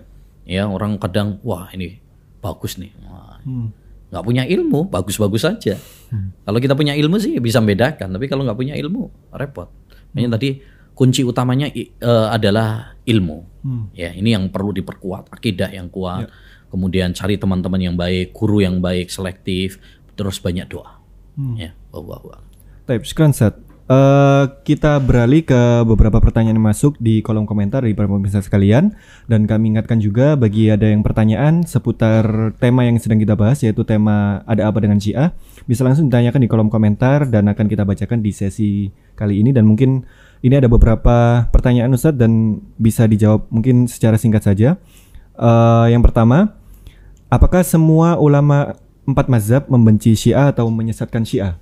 Ya, semua ulama madhab ya sepakat bahwasanya Syiah itu adalah eh, sesat pendusta, tidak ada perbedaan di antara mereka. Ya, jadi ini sudah menjadi kesepakatan, Hmm. ya, bukan perkara yang eh, bisa ditoleransi gitu, bukan. Makanya eh, kalau sekarang ada usaha-usaha untuk penyatuan antara Sunni dengan Syiah itu ya adalah usaha yang konyol. Misalnya konyol. Ada sebuah buku itu yang ditulis oleh Bapak Quraisy Shihab itu ya eh, apa namanya Sunni dan Syiah bergandengan tangan mungkinkah ya ya. Nah, eh, pada kesimpulannya mungkin untuk bergandengan tangan ya mungkin bergandengan tangan dalam artian Syiah ya benar, Ahlussunnah juga benar ya. Nah, itu maksudnya maksudnya dari buku itu. Tapi ini adalah usaha yang eh, semu, usaha yang konyol. Kenapa demikian? Karena ini masalah prinsip yang tidak mungkin untuk disatukan. Ya. Bagaimana kita bisa bersatu? Ya, kita mengatakan para sahabat itu orang yang paling mulia, sedangkan orang Syiah mengatakan Kafir. ya kafir, terlaknat. Ya. Kita mengatakan Al-Qur'an sekarang ini asli otentik. Orang-orang Syiah mengatakan enggak Al-Qur'an ini enggak otentik sekarang. Banyak yang kurang masihan. Ya. Eh ulama-ulama Ahlussunnah sepakat nikah mut'ah itu haram. Eh, mereka mengatakan enggak ini boleh. Boleh. Bahkan om, eh, semakin banyak semakin mantep. Nah, jadi maksudnya banyak perbedaan-perbedaan. Ini masalah prinsip bukan masalah dalam fikih yang cabang gitu ya, ya, yang bisa ditoleransi. Ya, justru ya justru yang eh, apa namanya menentang persatuan antara Sunni dengan Syiah itu orang-orang Syiah sendiri Hmm. ya orang-orang Syiah sendiri Hmm. mereka Jadi bagaimana mungkin kita mau berusaha nyatukan mereka? Mereka sendiri nggak mau kok. Nggak mau. Hmm. Mereka sendiri nggak mau. Mereka mengatakan eh ya sesungguhnya orang yang mengatakan Tuhan kami eh, eh, atau Nabi kami adalah Nabi yang khalifahnya Abu Bakar dan Umar, Hmm. eh itu eh, bukan golongan kami. Maksudnya mereka ini beda dengan orang dengan kita, ya dengan kita. Jadi intinya eh, sudah ada usaha-usaha ini eh, disebutkan oleh Syekh Muhammad Rosyid Ridho ini Hmm. ya sudah banyak usaha-usaha untuk penyatuan antara justru orang-orang Syiah yang nggak mau untuk disatukan. Mereka yang yang eh, susah untuk disatukan. Jadi intinya semua ulama sudah sepakat bahwasannya Syiah itu adalah sesat dan menyesatkan, banyak penyimpangan-penyimpangannya ya, dan MUI sendiri sudah punya buku khusus ya. Ya tinggal bagaimana kita sebagai umat Islam ya ya menyikapinya ya. Tentu mereka orang-orang Syiah akan berupaya untuk bagaimana eh, apa namanya memasarkan paham mereka, tapi eh, kita jangan tertipu gitu. Ya, jangan tertipu. Wallahu a'lam. Taib. Eh, pertanyaan berikutnya dari pemirsa yang menyaksikan. Eh, Syiah sering mengatakan Imam Mahdi. Apakah yang dimaksud oleh mereka Imam Mahdi yang akan memerangi Dajjal nanti? Bukan. Berbeda. Jadi Imam Mahdinya menurut orang Syiah itu ya Imam Mahdi salah satu tokoh imam mereka. Hmm. Itu berbeda dengan Imam Mahdi eh, yang disebutkan oleh Nabi SAW dalam banyak hadisnya. Hmm, hmm. Ya, da- dalam banyak hadisnya. Makanya dalam menghadapi Imam Mahdi ini ada dua kelompok yang keliru. Satu, kelompok yang mengingkari hadis-hadis Imam Mahdi. Hmm. Mereka nggak percaya dengan hadis-hadis Imam Mahdi, mengatakan itu dusta, ya, eh, riwayat-riwayatnya buatan dan sebagainya. Ini ini keliru karena hadis-hadisnya sahih bahkan mutawatir. Yang kedua adalah eh, mereka yang gampang mengklaim ini loh Imam Mahdi. Hmm. Akhirnya masing-masing kelompok mengatakan ini loh Imam Mahdi. Orang Syiah mengklaim imam mereka itu Imam Mahdi. Ya, ada lagi eh, seperti dulu ada Juhaiman, ya, diklaim sama pengikutnya dialah Imam Mahdi. Hmm. Ya, Nah, jadi masing-masing mengklaim imamnya dia, tokohnya dia itulah Imam Mahdi. Nah, padahal Imam Mahdi yang disebutkan dalam hadis itu ada ciri-cirinya. Nah, yang itu tidak terpenuhi dalam Imam Mahdi ala mereka. Jadi eh, betul dalam keyakinan orang Syiah itu ada Imam Mahdi, tapi itu bukan yang dimaksud dalam Imam Mahdi yang disebutkan dalam hadis-hadis. Ya, itu Imam Mahdinya orang Syiah itu imam yang majhul yang sekarang belum ada. Eh, katanya masuk gua terus nggak kembali kembali lagi. Nah, sedang- sekarang mereka itu sedang menantikan itu keluar Hmm. ya menantikan itu keluar jadi ya itu Imam Mahdi dalam mimpi Imam Mahdi tapi dalam mimpinya Dalam mimpi. mereka Hmm, hmm. Taib. Pertanyaan berikutnya, Seth. Eh, ini menarik. Eh, perbedaan Syiah Indonesia dengan Syiah Iran, apakah ada perbedaan atau? Syiah Indonesia Syiah Iran ya itu koyo koyo Nusantara, Nusantara Barat ngono gitu eh. Sebenarnya kalau dari sisi paham ya, dari sisi paham eh, sama aja. Sama ya. Ya, sama aja. Ya. Dari sisi paham, jadi eh, Syiah Rafidhah di Indonesia ya, dari sisi pemahaman itu sama aja. Misalkan eh, salah satu paham Syiah itu adalah mencela para sahabat. Syiah di Indonesia juga banyak celaan-celaan kepada para sahabat. Kalau kita baca buku-bukunya Jalaluddin Rahmat, ya Kang Jalal, ya atau istrinya, istrinya juga salah satu tokoh nah ini eh, atau Haidar Bakir, ya ini tokoh-tokoh Syiah, pentolan-pentolan Syiah, banyak sekali celaan-celaan mereka kepada para sahabat. Jadi jangan bilang oh itu yang diingatkan oleh para ulama Syiah yang sesat menyesatkan itu kalau sana Iran, kalau di Indonesia beda. Ya, itu ini aja apa namanya omong kosong aja mereka supaya eh, Syiah mereka di Indonesia ini diterima. Ya, dan salah satu ini yang harus kita pahami, salah satu ajaran orang Syiah itu adalah namanya takiyah. Takiyah itu bohong, ya. Jadi bohong itu menurut mereka itu ibadah. Luar biasa. Bohong dibilang ibadah. Ibadah. Bahkan kata mereka, la iman liman la taqiyata lahu. Tidak ada iman bagi orang yang tidak takiyah. Hmm. Jadi eh, apa eh, kalau mereka ngomong-ngomong seperti itu takiyah dan sebagainya, oh ini beda dengan yang di sana. Itu eh, kalau yang ngerti tentang Syiah lo ya, ya itu nggak tertipu. Tapi kalau orang yang ya polos banget gitu, oh ya eh, beda kok antara sana. Itu manggut-manggut nurut aja. Tapi kalau yang ngerti tentang sepak terjang Syiah, ya sama aja, ya karena ini masalah ideologi. Hmm. Ini masalah ideologi. Mau di Iran, mau di Indonesia, ajaran mereka sama. Ya, ajaran mereka sama. Ya mu- mungkin dalam beberapa sisi ya mungkin ada perbedaan lokal ya dalam beberapa sisi aja ya. Misalkan mungkin ya dari bid'ah itu kan kadang seperti itu. Sebenarnya sama, cuma mungkin ada eh, antara satu waktu dengan waktu yang lain mungkin ada perbedaan. Contoh misalkan eh misalkan ya Maulid Nabi misalkan anggaplah Maulid Nabi.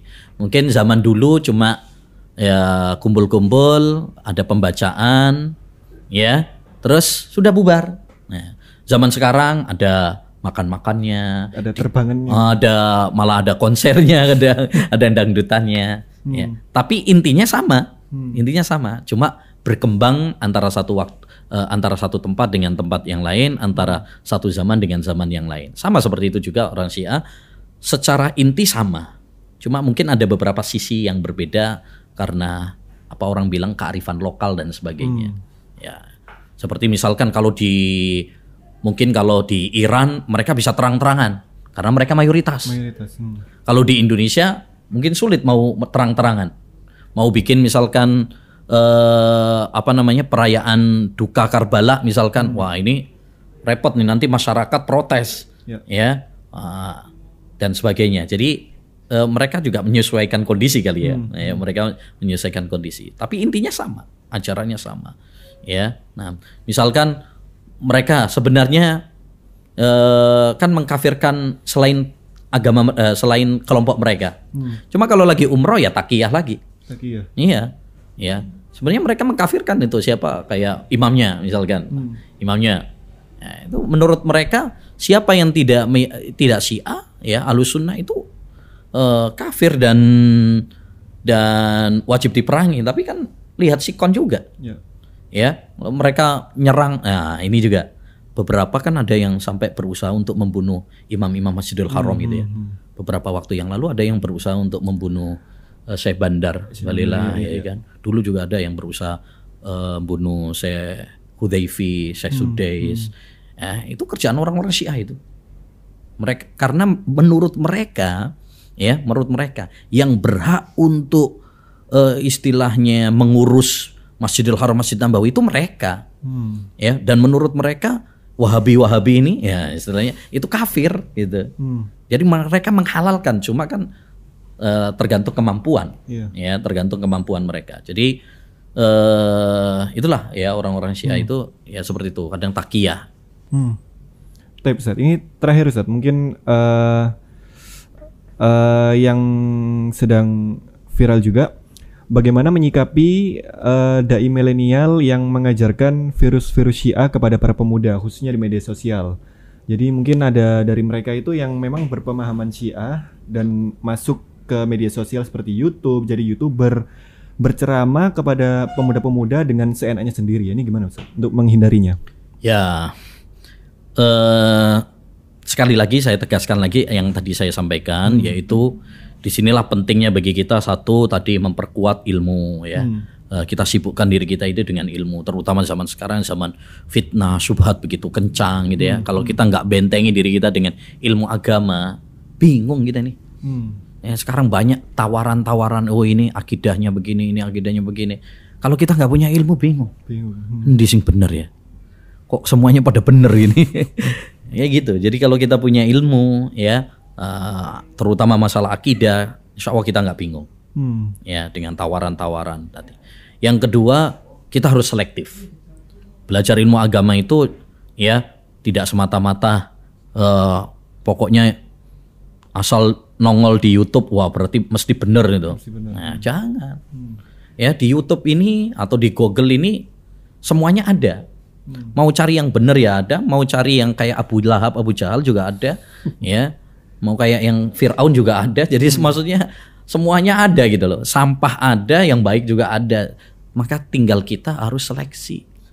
Ya, harus memfilter. Jangan asal wow nongol di Google gitu berarti ki syekh alim ulama. Enggak. Hmm. Ya. Enggak, orang jahil sekarang banyak juga yang nongol. Bahkan lebih banyak yang apa namanya? followernya. Ya. Coba mana yang lebih banyak followernya? Ya ustadz sunnah atau artis? Jelas artis. Jelas artis. Jadi itu bukan patokan gitu maksud saya. Bukan patokan. Jadi jangan sampai nanti wah ini followernya banyak, oh ini eh, yang nge-like banyak. Enggak, bukan jaminan gitu loh. Eh, di sini kembali kepada kita punya ilmu itu tadi. Kalau kita punya ilmu, kita bisa bedakan. Ya, kita bisa bedakan, terutama masalah akidah. Harus seleksi juga dalam belajar ilmu agama. Eh, nah sekarang ini kadang sulit bedakan sih. Ya, ya. ya sulit lah. sama-sama Kopiahan. Oh, kopiahan kalau sama tampangnya tampang kiai tampang ustad gitu kan. Ya, nah, eh, antum aja udah tampang ustad yang di belakang kamera Cat. iya kan? Ada Berat, berat, berat. oh Ustaz. Makanya yang pentingnya sekali lagi yang bisa membedakan ilmu. Hmm. kalau kita punya ilmu ibarat ibarat kata gitu ya kalau kita di tempat yang gelap terus kita ini punya center enak Hmm. kita bisa bedakan mana tembok mana got ya supaya nggak natap nubruk gitu kan nabrak tapi kalau kita nggak punya center tadi Hmm. ya wes ono jeglongan ya nyungsep ya. Ya, jadi eh di sinilah pentingnya ilmu karena ilmu itu ibaratkan cahaya tadi Hmm. Hmm. ya terutama masalah akidah terutama masalah akidah sama yang yang saya ingatkan ya banyak doa. Kalau kita sudah dikasih nikmat oleh Allah hidayah sunnah eh, banyak doa supaya kita istiqomah. Karena banyak juga orang-orang yang sudah dapat hidayah sunnah terus ya karena tadi ya, salah pergaulan dan sebagainya akhirnya salah cari guru. Hmm. akhirnya kemudian eh, kena eh, doktrin-doktrin Syiah ya, eman itu sayang Syukran Ustaz, Jazakallah khair atas penyampaiannya. Demikian pemirsa sekalian berkaitan dengan tema yang kedua ini, kita membahas berkaitan dengan ada apa dengan Syiah. Kita tadi sudah membahas Ya, Eh, kita tadi sudah membahas berkaitan dengan sejarah, kemudian ada ajaran-ajaran, ciri-ciri, dan juga bahaya serta bagaimana kita menjauhi atau eh, menghindari dari paham Syiah ini. Dan semoga bisa bermanfaat kepada teman-teman sekalian dan bisa di-share untuk linknya dari video yang kedua ini dekat tentang Syiah. Dan video yang pertama tadi bisa di-scroll di video sebelum ini kita membahas berkaitan dengan rokok. Dan untuk di hari ini, di episode kali ini kita cukupkan untuk membahas podcastnya dua tema dan bisa di-share dan untuk uh, insya Allah dalam be- beberapa kali ke depan kita akan upload juga berkaitan dengan rekapannya. Jadi bisa disimak di videonya juga di audionya bisa di Spotify, kemudian di Apple Podcast, Google Podcast dan lain sebagainya. Dan jangan lupa di-share ke teman-teman sekalian. Demikian jazakallah khairan Ustaz atas Iya. pemahaman materinya dan kita ucapkan jazakumullah khairan juga kepada venue kita seperti biasa di Mama Chai Daily. Semoga apa yang kita bicarakan pada hari ini di podcast ini bisa membawa berkah dan manfaat kepada teman-teman semuanya. Kita tutup dengan doa kafaratul majelis. Subhanakallahumma wa bihamdika asyhadu an la ilaha illa anta astaghfiruka wa atubu ilaik. Assalamualaikum warahmatullahi wabarakatuh.